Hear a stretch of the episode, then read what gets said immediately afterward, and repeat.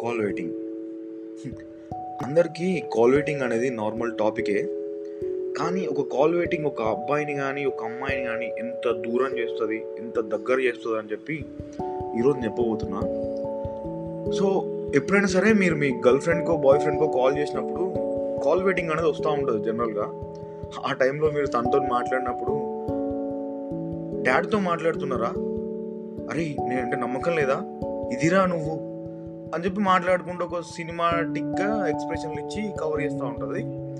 So then cut చేస్తే next day మళ్ళీ ఏదో ఒక రోజు కాల్ వెయిటింగ్ వస్తుంది. వచ్చినప్పుడు ఎవరితో మాట్లాడుతున్నావు అని అడిగితే నార్మల్గా అడిగితే అరే నువ్వు ఇంతేరా? ఇంకా నమ్మట్లేదు నువ్వు. మామతో మాట్లాడుతున్నారా? అంటది. సో అప్పుడు నువ్వు బుగ్గగాను అవుతావు. కొన్ని రోజులు అయిన తర్వాత తెలుస్తుంది వాడు డాడీ కాదు షుగర్ డాడీ.